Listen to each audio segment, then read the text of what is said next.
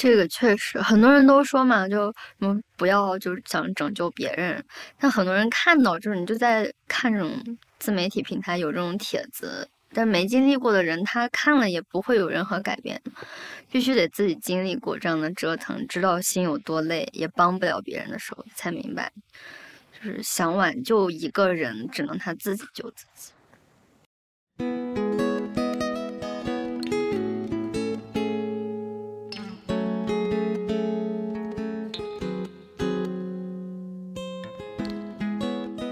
你好，欢迎收听故事 FM，我是艾哲，一个收集故事的人。在这里，我们用你的声音讲述你的故事。我叫天天，我是一名研三在读的学生，我今年二十五岁。那我叫他什么呀？这好奇怪呀！突然要给他起个叫 A 吧，就叫他字母 A 好了。就我分享这个事情，也是因为我觉得这是他的事件，但是这是我的人生，我只能从我的角度去讲述这个事情。要不要在亲密关系当中拯救对方，是一个很经典的爱情问题。今天的讲述人天天也非常刻骨铭心地体会了这个问题的复杂性。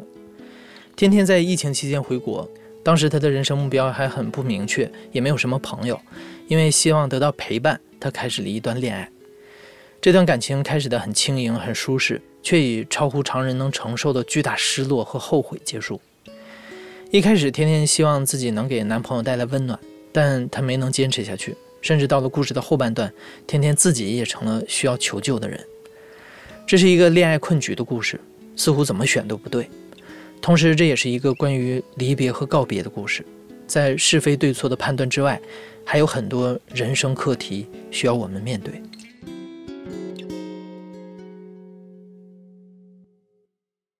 因为刚回国，我也没有什么社交圈子，所以我延续之前交友的习惯，就是我用 Tinder 去搜索。那我说我看一下男孩吧，然后突然就有很多中年人啊，就是那种视觉冲击很吓人，就充满了油腻氛围的感觉，我就一直就是右滑右滑。突然看到他，他是一个在一个瀑布的旁边有一个小小的。人像我看不清他的脸，我只能通过背影判断他是一个啊比较年轻的男孩儿。然后他的简介就是 random，就这一个词。我说 OK，那就我也很 random，那我就稍微跟他说了两句话，然后我们很快就交换了微信，也没有聊过。就突然有一天，他跟我说的就是你要出来转转嘛，我也不会要跟这个人发生什么，就是见面聊天可以。然后我从那个车站下来，看到他的时候，他穿着一个黑色的卡哈特长袖，背了一个黑色的双肩包，黑色的外套，然后黑色的裤子。他不算丑，他是一个骨架比较大、比较结实，他有健身痕迹的一个一米八五左右的皮肤较白的男生，也没有染发痕迹，没有喷香水，看着比较朴素，就。很平淡，没有任何的期待和惊喜。我说，那我今天下午就有人和我说话，可能我当时也是一个没有目标感的状态，所以很空虚。这就是第一天。这个我也在想，就是人进入一段关系，到底是出于这种。什么样的冲动，还是说他真的有情感的缺口，还是说这个人能够让他想要产生这种恋爱的动机？跟他第一天见面之后，又过了几天，也约过一起去吃饭见面。他给人相处的感觉就是很温和、很沉静，就像一棵大树。我可以跟他倾诉特别多的事件，不一定会有很多的回馈，但是人有的时候就更需要的是一个倾听者吧。他在这点上做得很好。慢慢的，我们就是两个人，就是好像我只特定的和你约会的这种关系，就不言而喻的相互确定了。我也不知道是哪个特定的时刻吧，就慢慢就是这样子。不知道为什么，就我跟他在一块儿的时候，我觉得好像记得不是很清楚。但是所有事情发生以后。就有的日期发生的特定的事件，甚至连空气是什么味道的，我都记得很清楚。就我和这个 A 有一天，在他那个学校的城市的早上九点钟，走到那个大街上，冬天的冷风吹到我鼻子里，有一股特定的味道。但这个我很少会跟别人提起，你这个味道你很难描述。他就突然说：“他说冬天的风有一股很清冽的味道。”我说：“哦。”对我一直想要描述的感觉就是“清冽”这个词，它能讲出来。然后那天的那个阳光刚好照到我们两个人身上，就特别的暖和。我就感觉那天的那个味道、那个风的感觉，到现在我还能回想起来，但是也没有就是能再复制的，就就那个感觉成为一种记忆了。还有一次。他来我的这个辅导班楼下来找我，然后两旁有特别高的梧桐树。他穿一个白色的衬衫，然后老远他看见我就朝着我跑来，然后招着手喊我的名字。就我姓，他就叫我小。我就是一个比较强势的女生的性格吧，我这个人比较主动，我一般会叫我姐。突然就有一个人叫我小，还摇着手在阳光下，梧桐树还为他就是起舞那种感觉，微风徐来，就感觉哇，这个男生怎么这么干净啊？我可能就是因为这种很难用事件来描述的这种感觉的碎片拼凑起来，就成了我对他慢慢有感情的原因吧。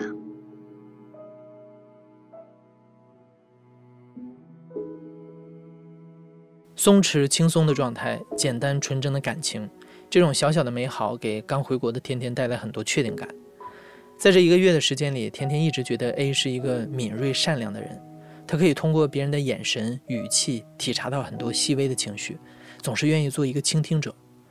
然而，就在他们关系不断变好的时候，A 突然消失了。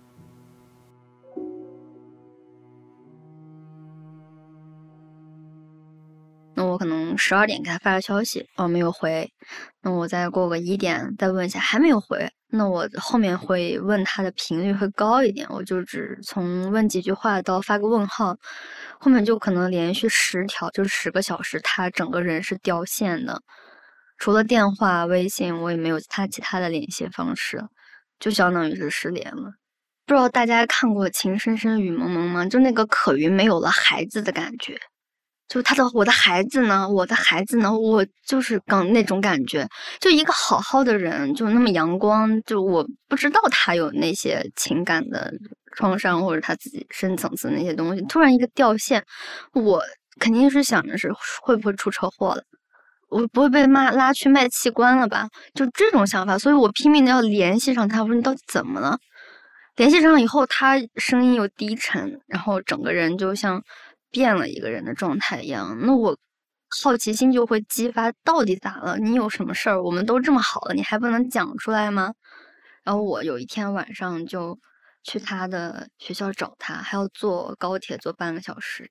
他见了我就沉默了很久，我俩就沿着那个路走大概二十分钟，他就突然跟我说了一段，他说：“你知道吗？我小时候犯错了，他爸爸。”家里都是农村的，就拖着他从家里的院子拉着他一个胳膊，在家里的地里挖了个坑，把他埋进去，埋一半。哦，我当时的表情可能跟你差不多，但我为了礼貌起见，我压着我自己的表情，我就想说这是真的吗？在我震惊的时候，他又说他妈妈和其他的叔叔男人在一起，然后让他看见了。还逼着他去和他妈妈出轨的那个男人，就是正面的打招呼，导致他对这种家庭或者是亲密关系充满了不信任。因为我的童年是呃很快乐的，我没有办法理解他说的那些。对我，我是意识不到，我说为什么人会因为一段回忆陷入这么重的情绪中？我以为他告诉我只是。说了一个这件事儿，还有一个什么又触发了他连锁的这样，然后我们两个人就在一个酒店一起睡了一觉，什么都没有发生，这样过了一夜。他在旁边就是不说话，闭着眼睛，他就要躺下，我就非要把他拽起来，我说你跟我讲一讲，你哪儿不高兴了？你是学校的分数过不去，还是绩点我当时全是靠我自私、狭隘的这种理解去想象他的这个不快乐吧。我说你到底有什么大不了的事儿？你说呀。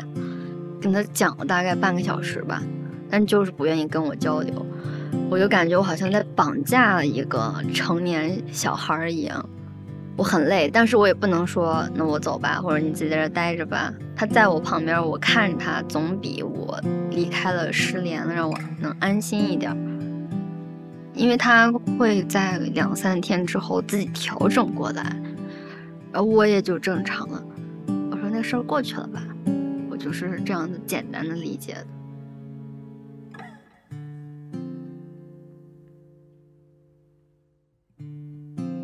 这是 A 第一次失联，也是他们第一次这么深入的谈到原生家庭和过往经历。这个时候，天天才明白，在过去一个月的交往中，A 已经拿出了他社交的极限热情。在他性格和过往的另一面里，藏着很多天天想象不到、理解不了、也承受不住的东西。但天天没想过要逃跑或者放弃，他觉得或许坚持下去就能帮 A 解决情绪问题，恢复过去的活力。确实，他们的羁绊因此变得越来越深，但 A 的问题始终没有解决。他就像是一个蓄能很短的电池，会经常失联，或是陷在低落情绪里。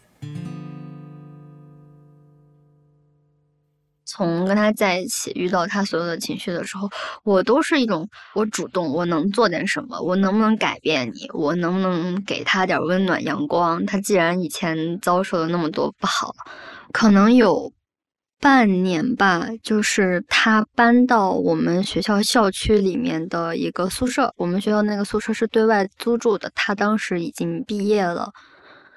然后我们两个人的联系就会更密切，在日常生活中，那他情绪的爆发的时候，我可能碰到的几率就更高了。就这样子两三次之后，我就明白了，好像他无法处理自己情绪的时候，都是才和他的家庭有过电话联系啊，或者是打过视频。他每一次和他家里要打电话的时候，如果我在旁边，他一定会出去到另外一个房间，呃，所以我没有一次去切实的听到他们家人那边的反应、情绪、语调是怎样的。但我只知道他每次打完电话，的状态都非常的不好，就好像那种突然得了一场大病的人，精神萎靡，眼神涣散。整个人的状态就是一个气压很低的感觉，然后我也不会主动的说，那你妈妈从小你是什么样的情况？讲，在他一次次交谈中，每一次会有一些小的片段告诉我，那我拼凑到一起，我就知道他是一个很不健康的原生家庭长大的善良小孩，他已经靠自己的努力，嗯，很努力的在生活了。我也意识到这个是我改变不了的。他和他家里人出现情况的时候，他整个情绪崩塌了。他就是想要别人来关注，但是又不愿意把自己心里的这种事情说出来。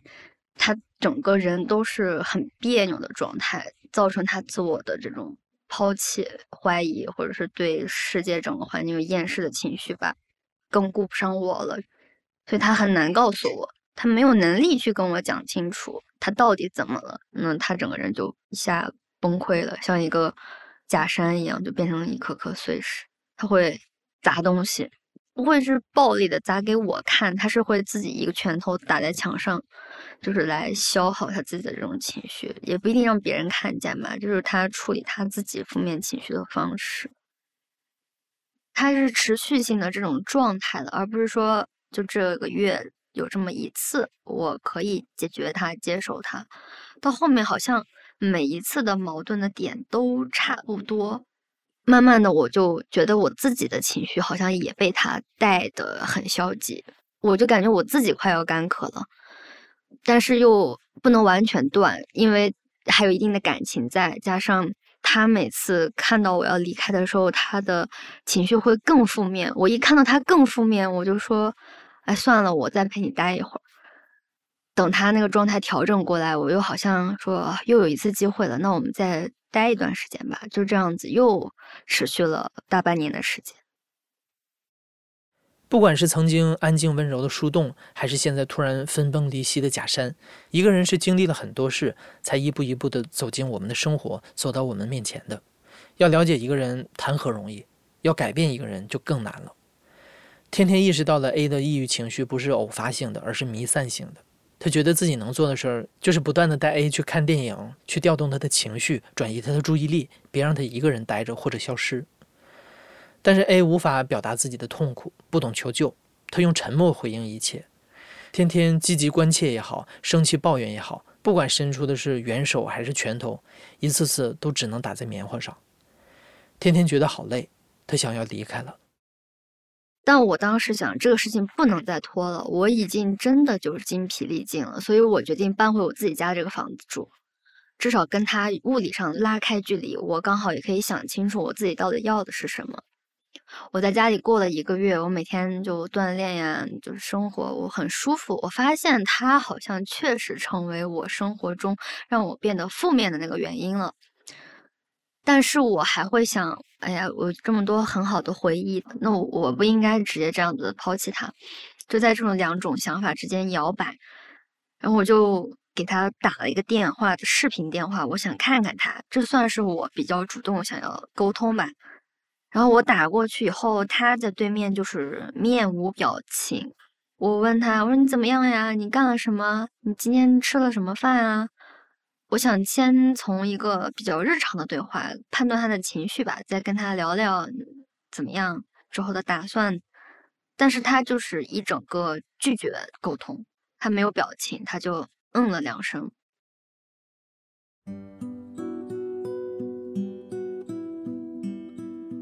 就翻到我心里的长时间的这种重复同样的这种疲劳感，就击垮了我。我也没有流泪，也也哭不出来，因为我不是很委屈，我就是觉得我累了。我不是太阳，我只是一个太阳能，但是我的这个能为了照它，我已经耗干了。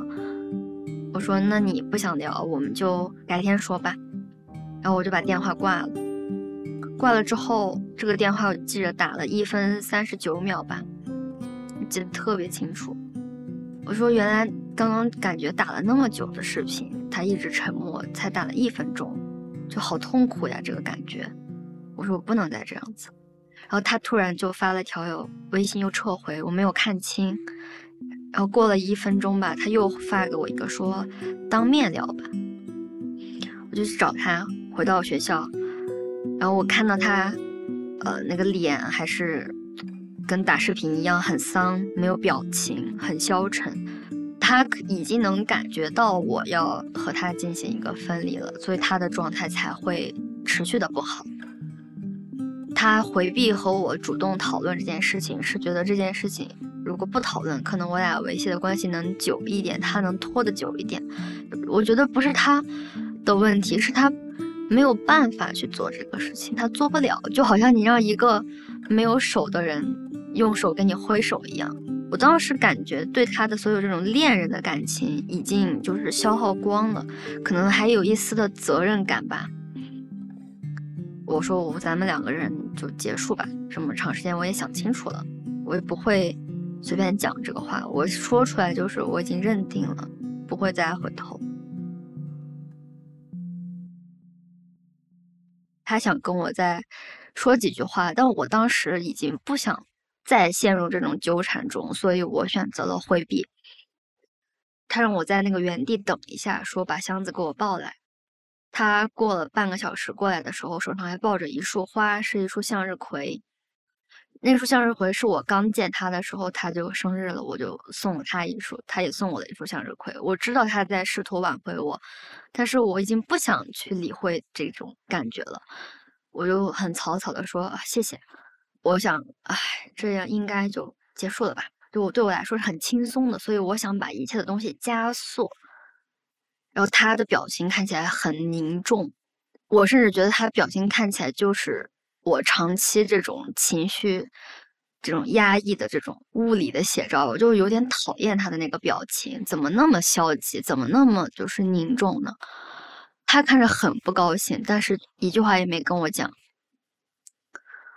我就头也没有回的就很决绝的走开了。然后他微信上又给我发了条消息，好像就说，呃，我们就这样结束了吗？我就说我已经想清楚了，再继续下去对我们也没有什么意义了。你保重吧。然后我就把他给删掉。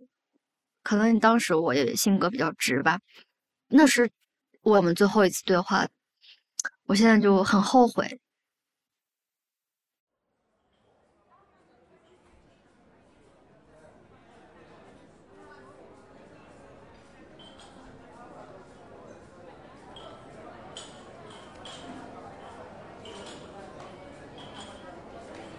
晚上的时候，呃，我和我的朋友们，我们还约着一起去酒吧喝酒，我很开心，因为我很明白我要什么了。他确实对我来说已经结束了，那我就该想一些新的东西了。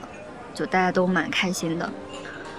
突然，哦，我对面一个朋友就手机上发一个信息，他很吃惊，他说：“天哪，说我们学校有一个人，好像因为论文的问题从楼上跳下来了。”啊？我就完全体验了从各种不同的角度去看待一个人的死亡吧。我当时就是一个旁观者，我就想说这人怎么这么想开呀？我说在学校里面。而过了大概五分钟，有一个陌生号码打给我，我当时就预感有点怪，我就出去，走到街上，他说：“哎，你认识这个 A 吗？你还能联系上他吗？”我说：“我认识他，但是我联系不上他了。”他就说：“哦，好的。”又过了一会儿。又有一个电话吧，差了不到两分钟，问的还是同样的问题。那个人就在电话里说他是他们公司的 HR，说他好像发了一个再见之类的这种朋友圈，大家就都联系不上他了。我当时整个人，我生平第一次从发尖儿到我的脚尖儿都是发麻的，我脑袋空白，我就有点走不动路了，我的腿软。然后我的朋友赶紧搀着我。他们想让我在一个地方休息，但是我就是想回学校看一看。我说到底是怎么回事啊？不是真的吧？我说人有没有被救下来？好了，我现在去医院，我立刻骂他。我说怎么能这样？但我越靠近学校，我就越觉得事情好像不太对。他们说是从学校最高的那一层楼，二十多层呢。然后我就在手机上百度，我说人从。几层下来还能活着，我就特别傻。我当时就努力的想逃避，然后我回学校的路上看到那个警戒线，远远的看到那个救护车红色和蓝色的灯光在交替的闪烁，我就整个人有点，我我完全想不到别的事情了。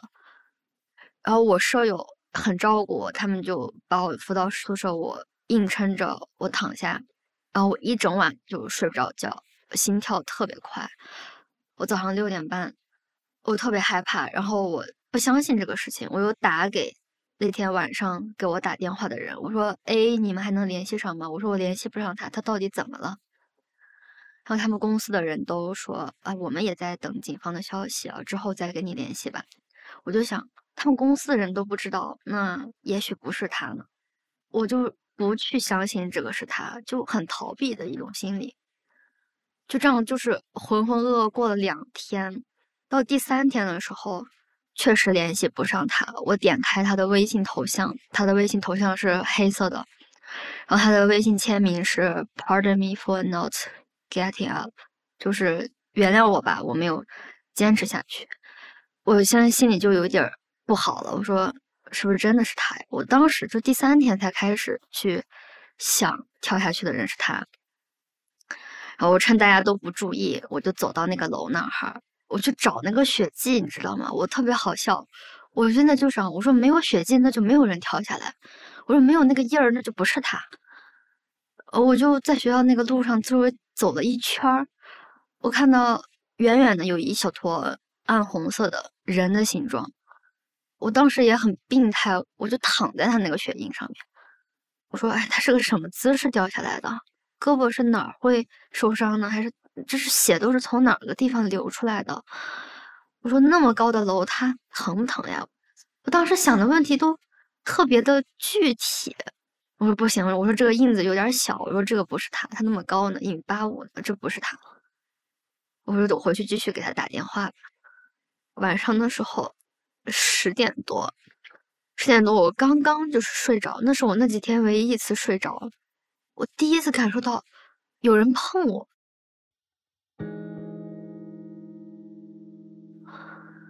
有人躺在我的左边，我能很明显的感觉到，因为我们都认识了一年半了嘛，那个触感，那个手掌，那个宽度，那个厚厚的手掌，那个大小，就是他，就靠在我旁边。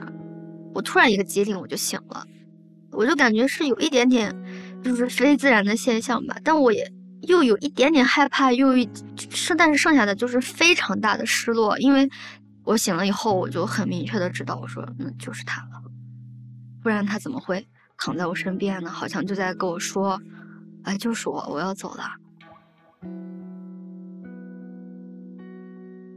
心灵感应让天天确信，那个从二十楼纵身跳下的人就是 A，所以天天开始等，等着有一天有一个陌生号码打来，通知他一个噩耗。但是天天没有等到。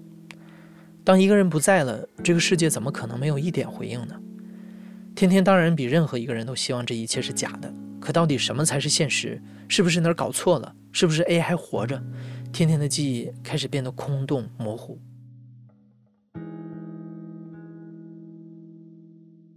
他是一个很边缘的人，他也不怎么和他的朋友联系。他的公司那个不是入职要写一个联系人吗？他就写的是我。我说谁来找我呢？应该有人来找我吧。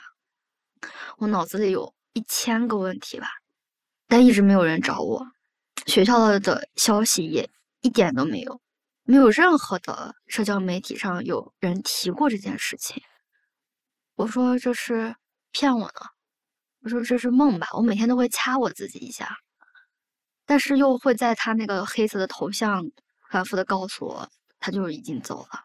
就这样大概持续了一个月吧，我每天都哭。就我想跟你讲我那个月发生了什么，但是我记不清。突然有一天，我们学校有一个捡垃圾的，就是收废品的一个大娘嘛，她。平时会见到我和 A 走到一起，她突然就把我拉到一边，就用特别可怜的眼神说：“呃，你那个男朋友怎么样了？他咋想不通的？”那是我呢这个事情发生这么久来第一次有人主动的，就是对号来找我去主动谈这个事儿。他问我，我都完全不知道怎么回答，怎么讲这个事儿。他把我肩膀拍了拍，他说：“你加油啊！”我就很懵，我就走到他以前租的这个房子的楼下，我每天都会看一下这个窗户，因为我想着万一灯亮了就不是他呀，怎么可能是他呢？但是这一个月灯都没亮过，我记得。突然那一天，那个灯我一抬头就亮了，哇！我心里一紧，我说是不是在他在屋里呢？还像以前一样，我一推进去，他在屋里面干嘛呢？就我把那个门开开，就发现那个屋里收拾的特别的整齐，所有的东西都摆放的像酒店的那些用品一样对称的放着，他的鞋也一排排的，就是非常整齐的摆着。啊，我就知道，日常的人不会这么摆的，他就是在告别呢。我心里不太舒服，然后我就进去摸一摸他的东西，然后我就发现那个灯。摸起来特别烫，就是这个灯应该亮了很久了，那个灯泡很烫手。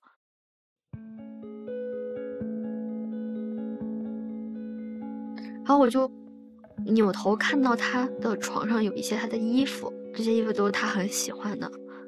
我说他这些东西不能就扔掉了，我得给他保管着。然后我就把他的衣服吧，好像所有的上衣我都搬到我的房间了。哦，衣服我也不敢洗，因为我感觉那上面就是他个人的这个味道还是挺重的，就是洗衣粉那个味道。我就衣服好像如果还有他那个味道，我就觉得你跳下去的不是他，就是老在逃避去想这件事情。不知道我为什么会这样。这件事情的话，我感觉还是得外界传递给我信息，好像大家都会绕开我，因为我一点儿讯息都没有。没有警察联系我，也没有他的家长联系我。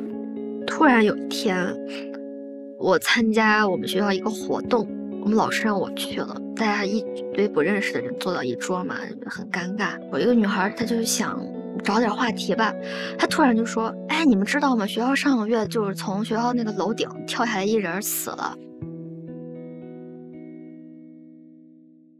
我当时心里嘣一下就炸开了。另外一个男的就说：“谁知道呢？反正他妈的选的这时间不太好。”在咱们学校，是他们学校招标呢，整这玩意儿。但是当时我也不悲伤，我就心里面在跟这个 A 对话，我说：“你看吧，我说你跳下去，除了我，大家都在嫌你跳下去影响学校招标，他们根本不懂你，你这跳下去干嘛呀？多可惜！”我就有点想笑，我说：“哎呀，怎么？”在我面前拿这话破冰，我说这几个人也真的太搞笑了，双 Q，我还调侃我自己。然后我当时想啊，那应该就是他吧，我我好像就是必须得以这样子的身份去面对这个事情了。好巧不巧，过了一两天吧，突然我接到一个电话，然后我看见是他家的那个坐标的，我就。找了一个很偏僻的角落，我接了，然后那个中年男人吧，带着一点那个地域的口音，他就说：“我是 A 的舅舅，嗯，他这个事情我们都快处理好了。他说明天早上在那个医院跟他告别，你要是能承受得了，你就过来吧，跟他说个再见。”我就很懵，我说我应该不过去了。然后过了两天，他妈妈就发短信给我。首先说叫我不要太难受，问我想不想见他。我知道他妈妈对他的伤害，所以我对他也是有戒心的。我拒绝了，然后他妈妈就憋了那么一会儿吧，可能几个小时，突然在晚上的时候就开始说，他真是一个自负、胆小、懦弱的人。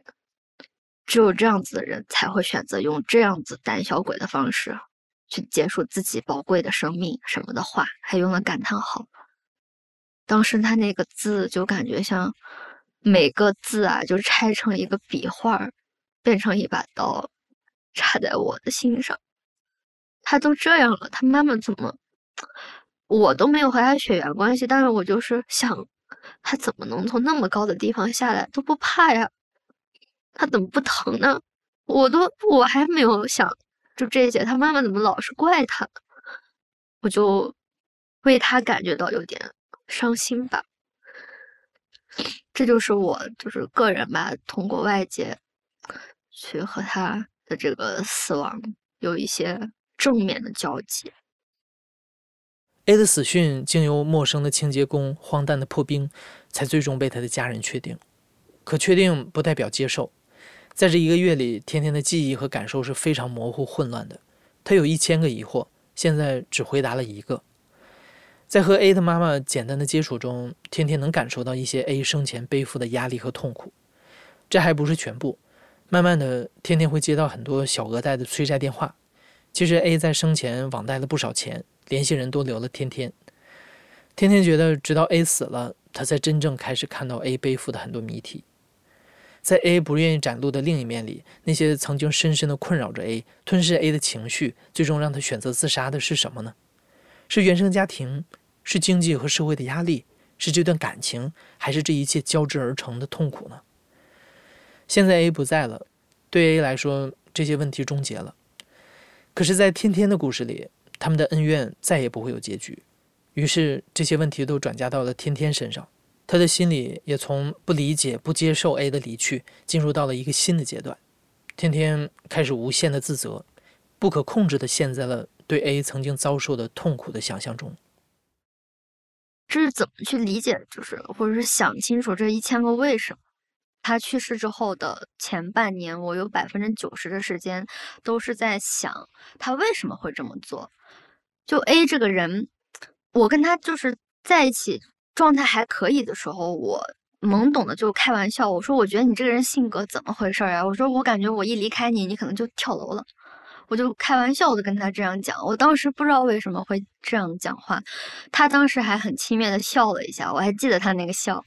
然后他有跟我聊天就比较好的状态的时候，还说改天可以一起去爬山，你知道吗？我以前去爬那个山的时候，大二的时候，那下着雨，晚上巨他妈的冷。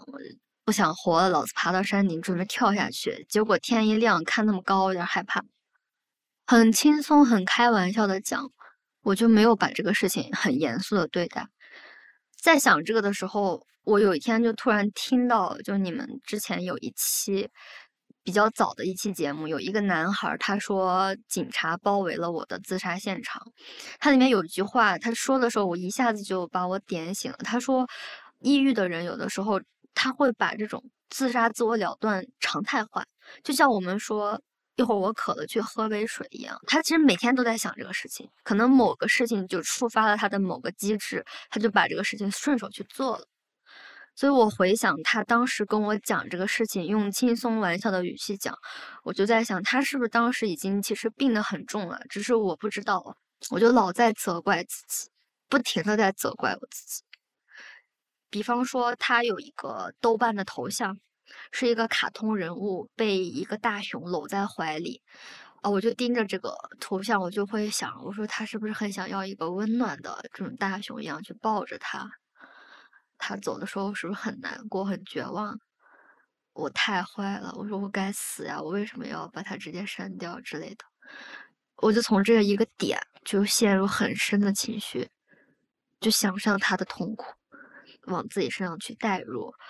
但这样子，其实你会把自己拖进另外一个新的深渊，很痛苦，很痛苦，而且很难出来，很长，非常的长。我甚至有点记不清那段时间，就是日常是怎么样运作的，维持这个生命体征。我的相册里也没有照片，就有那么一到两个月的空白。我就问我那个朋友，我说我当时是怎么样的？然后我朋友说，我当时表现的就是像一个没事儿人，我天天化妆，我就和很多人就是进行 social 或者社交，然后在没有人的时候，不需要我进行台前表演的时候，我就继续崩溃。所以白天我就把我的精力都耗光，然后晚上的时候我很悲伤的时候，我哭一会儿就睡着了，这一天就过去了。就没事儿了，然后反正明天又来一天，我就继续这样熬，我也不知道有没有头，就先这样吧。两三个月，我感觉实际上就是我从我一睁眼开始不想流泪，可能要用半年六七个月的时间。在这半年的时间里，天天大部分时候都在想象 A 的痛苦，可是谁能来救救天天呢？周围的人都很默契的沉默了。天天只能一个人面对这件事儿。网络上的恋爱咨询类帖子很多，他们会教你不要在感情里做救世主，会说这不是你的错，你该果断转身。可是一个人不会成为能精密控制的仪器，两个人也不会是能简单配平的砝码。当一段关系以你无法掌控的方式破裂之后，你该怎么理解、怎么承受呢？好像没有人会跟我主动的在。去聊这个事情了。我身边有有好的朋友知道我发生了这个事情，但我觉得可能是中国人的这种思维惯性吧，他会觉得不提回避是一种保护吧。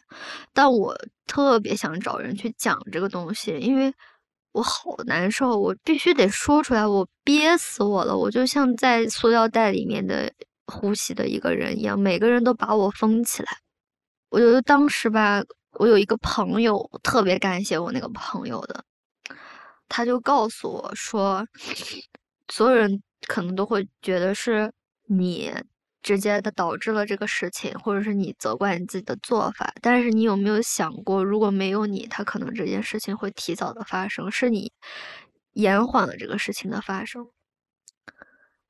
我当时听到，我就揪的一团的那种感觉就散开了一点。我可以换个角度去想了，就是头一次就没有那么钻牛角尖了，因为在他说这话之前，我老是觉得都怪我，都是我的原因。然后他这么讲了之后，我就说，要不我去外地旅游吧？因为 A 生前的时候，他也挺喜欢去自然景观多的地方旅游，他很喜欢云南。在朋友的启发和鼓励之下，天天决定去云南旅行。当然，除了这位朋友，在天天最难过的日子里，他身边还有一个男生，这个人也是天天现在的男友。当时这个男生不完全知道天天经历了什么，只是作为朋友一直陪在天天身边，听他哭，帮他分散注意力。当得知天天决定一个人去云南的时候，他悄悄买了同样的票，一起跟去了。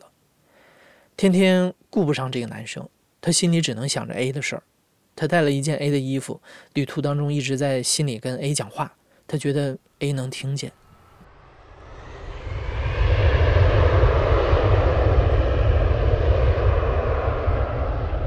我当时就带了一件我俩第一次见面他穿的那件黑色的卡哈特的衬衫吧，外套。我带着这个衣服，我想了，我就把它埋到苍山上面，我好像心里的那个重担也能放下了吧。结果上了苍山那儿的时候，苍山保护的很好，它没有一个地方通过门票进去能让游客在那个地方植被底下挖一个地方。我背着他的衣服上去又下来了，然后晚上的时候，我坐在那个麦田旁边，然后我这个当时的那个男朋友就说：“你这个袋子什么衣服呀？你非要买了。”然后我才当时第一次跟他完完全全讲了这个故事的经过。然后他就说：“他说这衣服这么好，你买了多可惜。以后去别的地方的时候，你就穿着吧。”就当他也去过了。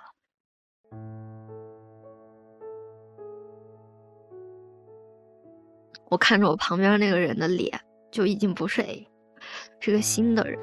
哎，我突然就感觉我记忆开始有存储的功能了。我这么几个月吧都没有记忆力，突然从那天开始。我就记得我干什么了，我就记得我那一天吃了什么，我就记得就是那样有一段对话，后面就玩了几天就回来了。他现在我就把他的衣服挂在我的阳台，有的时候看见那个衣服就很恍惚，我就感觉他好像就去了一个很远的地方，也好像没有怎么样吧。就从那个阶段开始，我的自责和愧疚感减轻了一些。回头看天天的心路历程似乎很清晰，但只有天天自己知道这一路有多么难熬。时间一点一点向前，我们联系天天的时候，正好是 A 离世一周年的日子，好像一切都是冥冥之中的安排。A 过去常穿的衣服，天天都留着，日常也会拿出来穿。那些属于 A 的味道已经消散了，天天似乎完成了和 A 的告别，他不再会想拯不拯救的问题，因为他想明白了。一个人太想救别人，也是很自私的想法。人的心性不是不能改变，只是他得亲身经历了一些事儿之后，自己内心产生改变的动力，而不是被人推着向前走。这是曾经困扰天天的一千个问题之一。不是所有问题最后都有统一普世的答案，但天天的日子要继续向前了。他终于放过了自己。一个人就这样子突然就消失了，我心里有点不甘。我说我不想他这样被人忘掉。我又想，这个是我的期望还是他的期望呀？也可能就是他不在乎这些吧。我对他的理解，他肯定就是拜拜了您呢，赶紧撤。我没必要就是这样子去想，因为我更多的想把这个故事传达出来是。我觉得有一天吧，说不定有一个就是和我一样，或者是境遇类似的情况的人，他可能也会经历和我同样的角度，也想要找一个出口。因为活的已经很辛苦了，他的那种苦，我现在慢慢的理解了，确实很不容易。那就别太顾着别人了，你多顾着点自己，这样会好一点。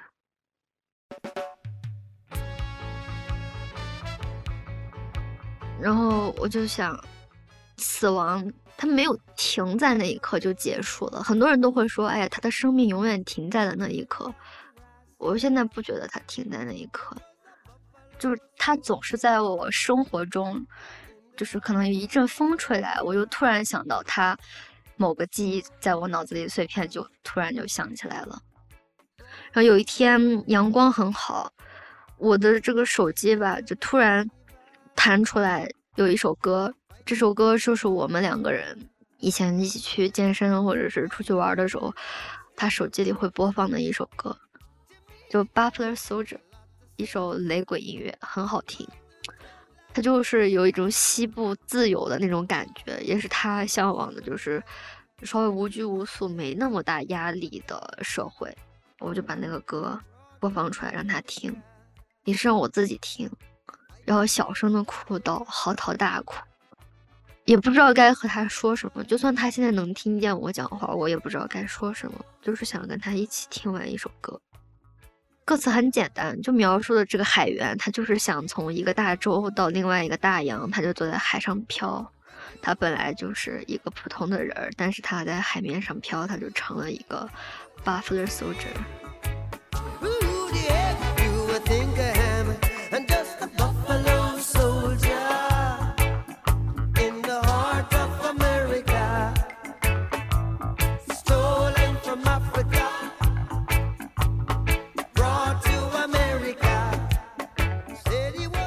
你现在正在收听的是《亲历者自述》的声音节目《故事 FM》，我是主播艾哲。